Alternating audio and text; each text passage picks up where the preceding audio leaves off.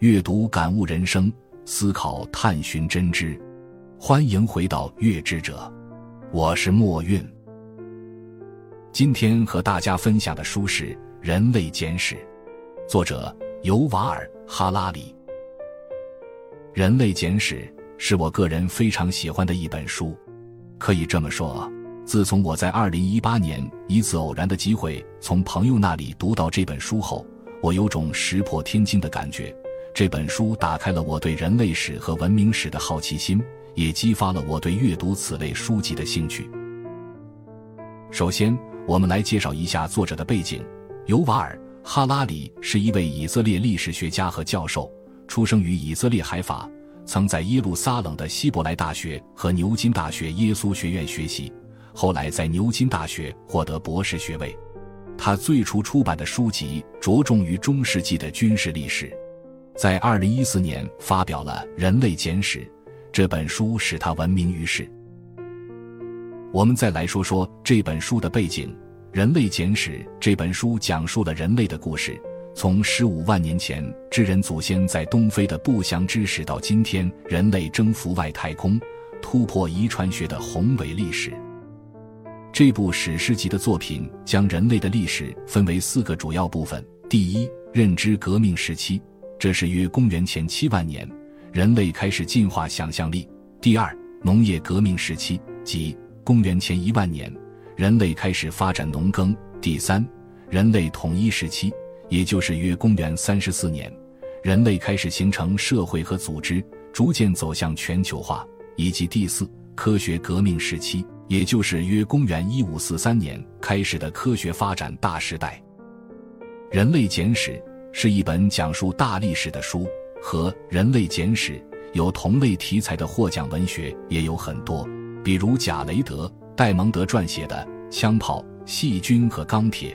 这本书在我们阅知者专栏也有收录。《人类简史》的不同之处不仅在于其覆盖主题的广度，更在于其观点的独创性。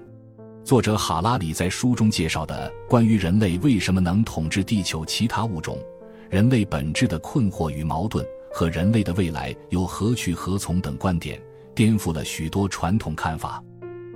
接下来我会分章节给大家介绍本书的重点，最后我也会分享我个人的阅读感受。考虑到篇幅较长，这本书的讲解我会分成上、中、下三部分。第一章，认知革命。作者开篇介绍，智人这种唯一幸存下来的人类物种起源于东非15万年前，并与许多其他人种同时生活，但与其强大的直系祖先猿相比来说是一个微不足道的物种。然而智人更大的大脑和直立姿势帮助他赢得了生存斗争，工具的使用和火的发现也起到了作用。智人一路向北迁移到欧亚大陆，遇到了尼安德特人，他们成功地取代了尼安德特人，要么与之混杂，要么摧毁他们。作者评论道，宽容并不是智人的特点，这也是作者在将人类进化与现代社会历史联系起来时所做的许多链接中的第一个。认知革命发生在大约7万年前，当时智人发展出了语言，这是他最有用的工具。口头交流使人类能够在现实存在的事物上建立联系，比如警告有狮子逼近，或者分享八卦。但更重要的是，语言使智人也能创造出现实不存在的事物并互相建立联系，比如神灵或共同信仰。这些是原始部落和现代社会发展的基础。随着时间的推移，这些共同信仰，无论是宗教、民族历史、法律实体还是货币价值，都与现实存在的物理对象一样重要。共同信仰也使智人一旦组织成社会，就能在短时间内激励大群人采取行动。大约12000年前，智人以游牧狩猎的方式生活，我们也可称他们为狩猎采集者。狩猎采集者们每天都在忙碌地寻找可食用植物和动物，尽管他们面临着大自然无处不在的危险，但哈拉里说，这些智人过着相对愉快的生活，在一些人看来，这是原始的富足社会，他们工作时间更短，身体更健康，不易患病，他们吃的食物比现代人更健康，更多样化。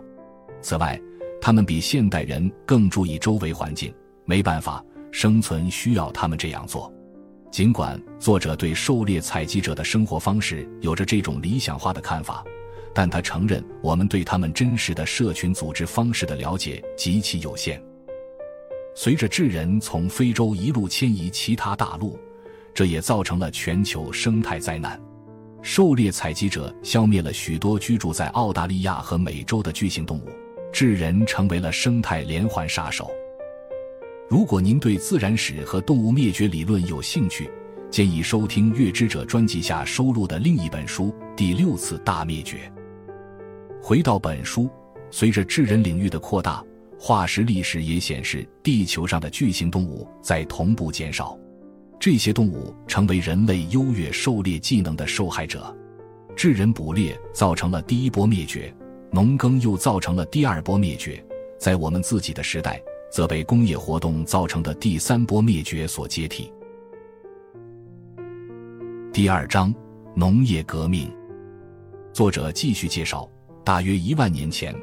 智人从狩猎采集者演变为定居农耕者。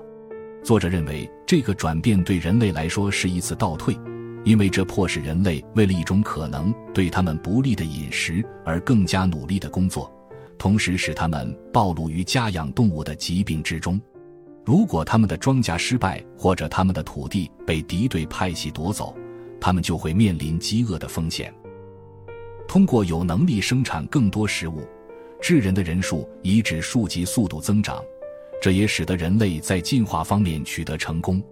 然而，作者认为植物，比如小麦、土豆和水稻，才是这场革命中真正的赢家，因为它们能以更快的速度繁殖，而人类变得更依赖它们。这么看来，不是人类驯化了植物，而是植物通过让人类留在一个地方而驯化了人类。农业革命迫使智人团结起来，形成社群来保卫他们的农舍和村庄，这导致了统治精英和等级制度的产生。这群人生活在社群金字塔的顶端，靠着绝大多数人劳动所生产的食物为生。作者认为，历史上发展出的人类社会，从公元前8500年的杰里科，到公元前2250年的阿卡德帝国，再到现代国家，都是基于共同的神话和信仰建立起来的。作者把这种形式称为想象秩序，这些神话和信仰将一大群人联系在一起，激励他们一起生活和工作。为了使这个秩序正常运作，一套想象中的规则集，比如巴比伦的汉谟拉比法典，或者美国的独立宣言，必须被整个社会遵守。只有当人们在对现有秩序不满意，并且对新秩序应该如何修改有了集体一致意见时，这个社会契约才能被重写。作者提出，随着文明变得更加复杂，需要存储数据，特别是关于贸易和赋税，需要用到数学。古代苏美尔人发明了书写，他们用符号表示数字。到公元前2500年，苏美尔人发展出楔形文字，这是一种完整的文字系统，能够直观地记录语言。随着信息的积累，远古社会发明了记录系统，也形成了类似现代会计、抄写员和官僚的工作职能。最终，数学脚本，也就是今天普遍使用的数字系统，成为主导性的书面语言。作者认为，书写，特别是数学的书写，本来是为了服务人类而创造的，之后一步步又变成了控制人类的工具。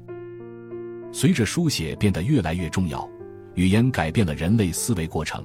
人类社会也从自由联想时代发展成为一个被分门别类和官僚化思维约束的计算机时代。作者认为，人类文明的想象秩序催生了等级制度，所有这些等级制度都声称他们是自然和公正的。传统印度社会按种姓组织，美国社会按种族组织，奥斯曼帝国按宗教组织。宗教的产生也帮助维护了这些社会等级制度。由于没有生物学或遗传学依据来证明它们，历史上的很长时间，等级制度只能通过研究不同文化的历史来解释。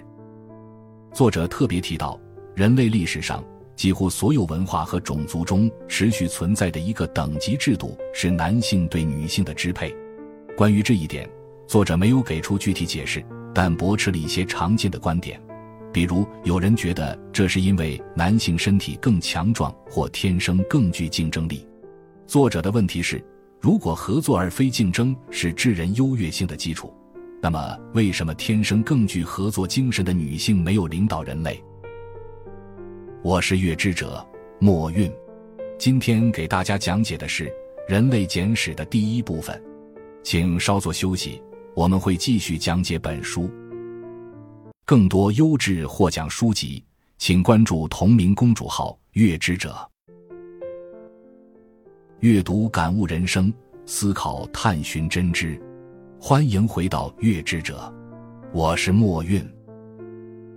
今天我会继续为大家解读《人类简史》的第二部分。第三章：人类统一。作者提到，人类文化由不断变化的社会价值观定义，而人类社会内部往往存在认知失调。现代民主国家努力在平等和个人自由这两个概念平衡，但是在实现一个概念时，往往需要限制另一个概念。尽管文化不稳定性不断存在着，但人类似乎正在不可阻挡地走向统一。殖民扩张、贸易和个人旅行带来了人类文化的交流。作者举例，历史上西班牙的马被带入美洲，这是平原印第安人称为伟大的骑手，而秘鲁土豆被引进爱尔兰，也使其成为爱尔兰的主要农作物。随着文化壁垒消失，单个社会的独特文化将被减弱，人类走向统一的势头会增强。作者认为，历史上推动人类统一主要有三大因素。第一大因素是对金钱价值的共识。作者介绍，苏美尔人创造的第一种货币由一升大麦组成，它既有内在价值，又具有实用性。当货币从实体货物转变成代表性的形式，比如贝壳、珠子、硬币和纸币时，它有助于创建一个被普遍接受的贸易系统，这也导致了复杂经济体系的发展。当然，这个共识也带来了副作用，当金钱成为一种目的，人们就开始忽略曾经支撑他们文化的家庭和传统价值观。第二大因素是帝国这一社会政治形式。作者指出，在过去的2500年里，多个帝国试图征服统一不同的人民，将他们组织成一个大家庭。人们通常认为，历史上最大的帝国英国是以民主的方式来治理的。其实这是一种理想化的看法。事实是，英帝国中大量居民并没有机会自由选择他们的生活，更不用说民主了。在帝国历史中，随着几代人的时间流逝，被统治的人逐渐接受了统治者的语言、习俗、宗教信仰和价值观，并援引这些价值观要求被平等对待。现在，虽然传统观念的帝国不复存在，但崛起的新型跨国精英们正形成一种新式经济帝国形态，他们将自己视为世界性社会的成员，希望能解决所有人类共同面临的挑战和难题。第三大因素是宗教。作者认为，宗教信仰首次出现在农业革命时期，一开始是农民向更高权力祈求良好天气、庄稼收成和家畜繁荣。基于这个目的，人与神之间的关系和取悦神灵变得至关重要。许多宗教形式，包括多神论、一神论和二元论，是基于对超自然神灵存在的信仰。其他宗教，如佛教，则关注人类自身以及指导我们行为的秩序理念。在现代，这些人文宗教被定义为意识形态，比如自由主义、共产主义、资本主义或民族主义。然而，所有形式的宗教，无论它们围绕着超自然存在，比如基督教上帝，还是超人类秩序，比如资本主义，都与科学相冲突。科学的发展逐步使我们了解到，人类的行为就像自然界其他物种一样，是由基因和激素决定的。如果您对宗教的历史有兴趣，建议收听月之者专栏下收录的另一本书《上帝的历史》。回到本书，作者在这一章的后半部谈到，尽管人类可能正在有序地朝着统一迈进，但人类历史实际上是混乱的。人类历史的本身是一个不断穿越十字路口的过程，过程中可以选择任意数量的路径。历史的选择并不是以人类利益最大化而做出的，人性也不一定会随着历史的前进而得到改善。请参考作者在第一章的观点，即人类从狩猎采集者转型为农耕者不是一件好事。没有证据表明那些能够大规模自我复制的文化对人类来说就是最好的。第四章，科学革命。作者提出，现代科学建立在对愚昧的认知之上，而愚昧则激发了人们对愚昧的观察、测量和理论论述，而这一切正是经验科学的探索方式。正如以前的宗教那样，科学能够回答许多重要的问题，所以当今的科学是受人尊敬的。人类对科学的认识也是随着时间变化而变化的，比如欧洲中世纪的教育重心是逻辑、语法和修辞，现代教育则提倡将数学纳入其中，因为对数学规律的理解可以让一个人对其他要求严谨的科学，比如统计、物理、计算机有更多的了解。虽然现代科技的运用往往有利于人类，比如医药和能量，但是科技也能使人类能够相互攻击，比如武器。几乎每一项科研工作都需要经费，是否对某一计划提供资金的决策是根据该计划在政治上、军事上和经济上的目的而定。所以，科学永远不能被认为是纯粹的，而只能被认为是其所在的社会的思想和宗教的产物。同时也被认为是一种使人类社会能够推动其自身目标的手段，不管是在经济上、政治上还是在宗教上。由于帝国的目的和资金的支持，科学在过去500年的历史中占据了主导地位。科技的进步为欧洲及美国的扩张提供了动力。欧美人制造铁路、罐头食品还有机关枪，以支援他们向前推进的部队。他们还研究被他们征服的民族，研究他们的语言、历史以及自然科学。作者认为，欧美国家之所以能取得如此成就，一定程度上要归功于他们敢于承认自己的愚昧，而这种愚昧正是那些自以为对这个世界了如指掌的阿拉伯国家和亚洲国家所缺少的。欧洲人早已将科学与资本主义意识形态作为帝国的推动力，他们具有一种征服心态，这是一种渴望去探索、去征服、永远不会知足的人。在历史的大部分时间里，全球经济增长相对停滞。从公元1500年开始，世界经济开始出现巨大增长，全球 GDP 升至2500亿美元。如今，这一数字约为60万亿美元。原因是信用，它基于对借款人和未来的信任。科学革命同样带来了对更美好未来的信念。如果信贷带来的资源投资于未来，增长自然会产生。作者指出，资本主义与帝国主义相结合，荷兰、法国、英国、西班牙和葡萄牙的金融家不仅资助了对美洲、非洲和亚洲的探索，还资助了征服这些地区并将其变成创造财富的殖民地的战争。然而，帝国主义暴露了自由市场资本主义的根本缺陷，它不能保证利润的公平获取或平等分配。我是月之者，墨韵。今天给大家讲解的是人类简史的第2部分，请稍作休息，我们会继续讲解本书。更多优质获奖书籍，请关注同名公众号“月之者”。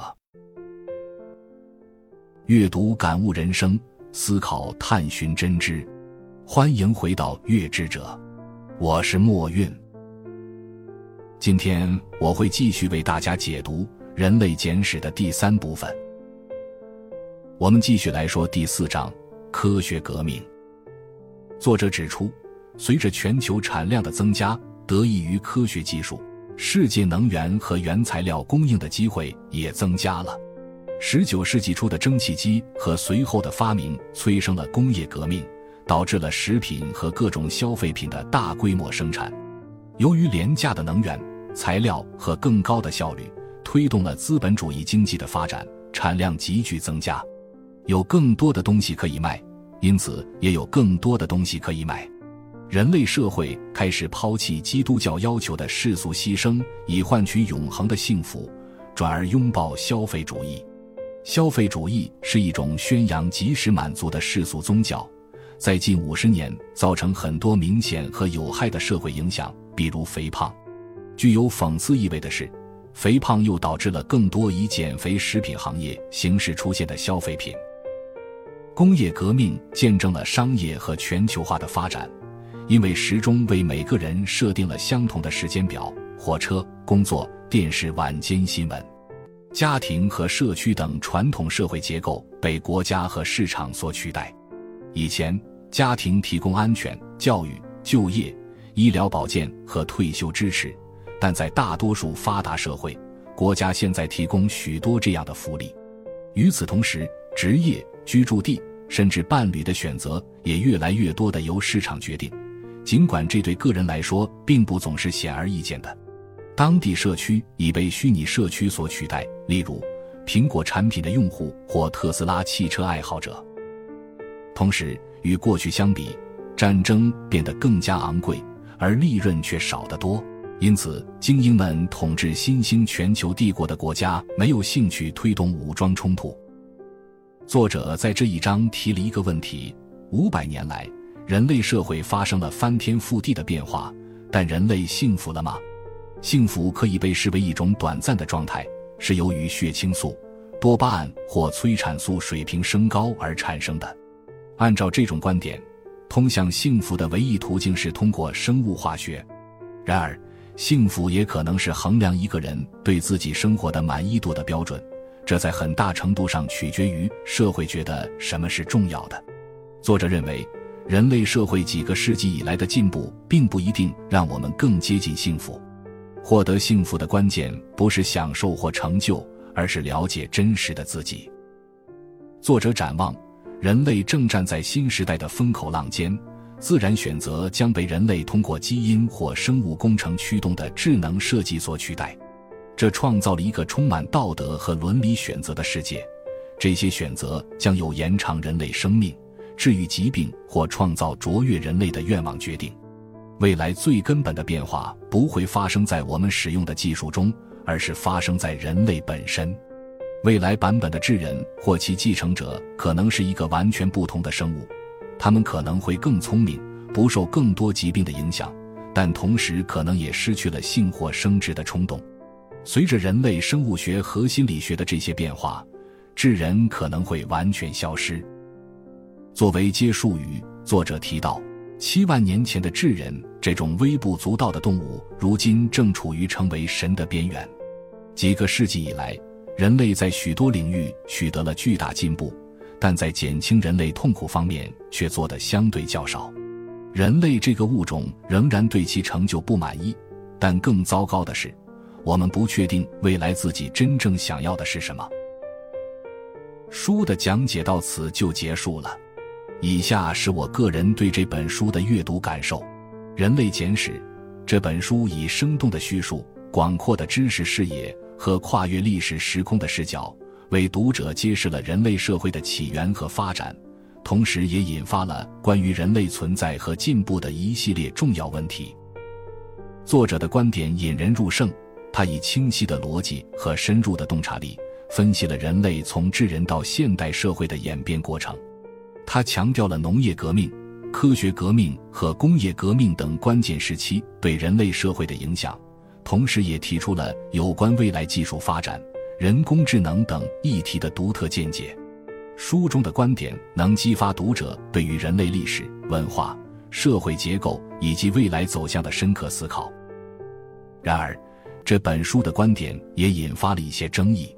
有人认为，哈拉里在某些观点上过于概括，可能忽略了一些复杂性和多样性。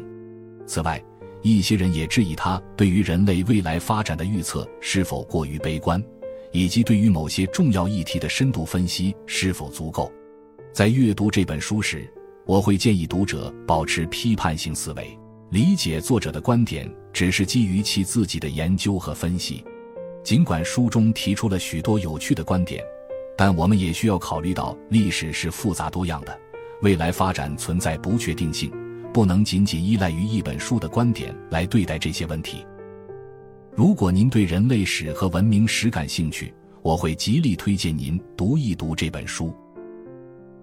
我是阅知者，墨韵，原创不易，需要您的点赞、支持、订阅。感谢您的收听，祝您有美好的一天。更多优质获奖书籍，请关注同名公众号阅知者。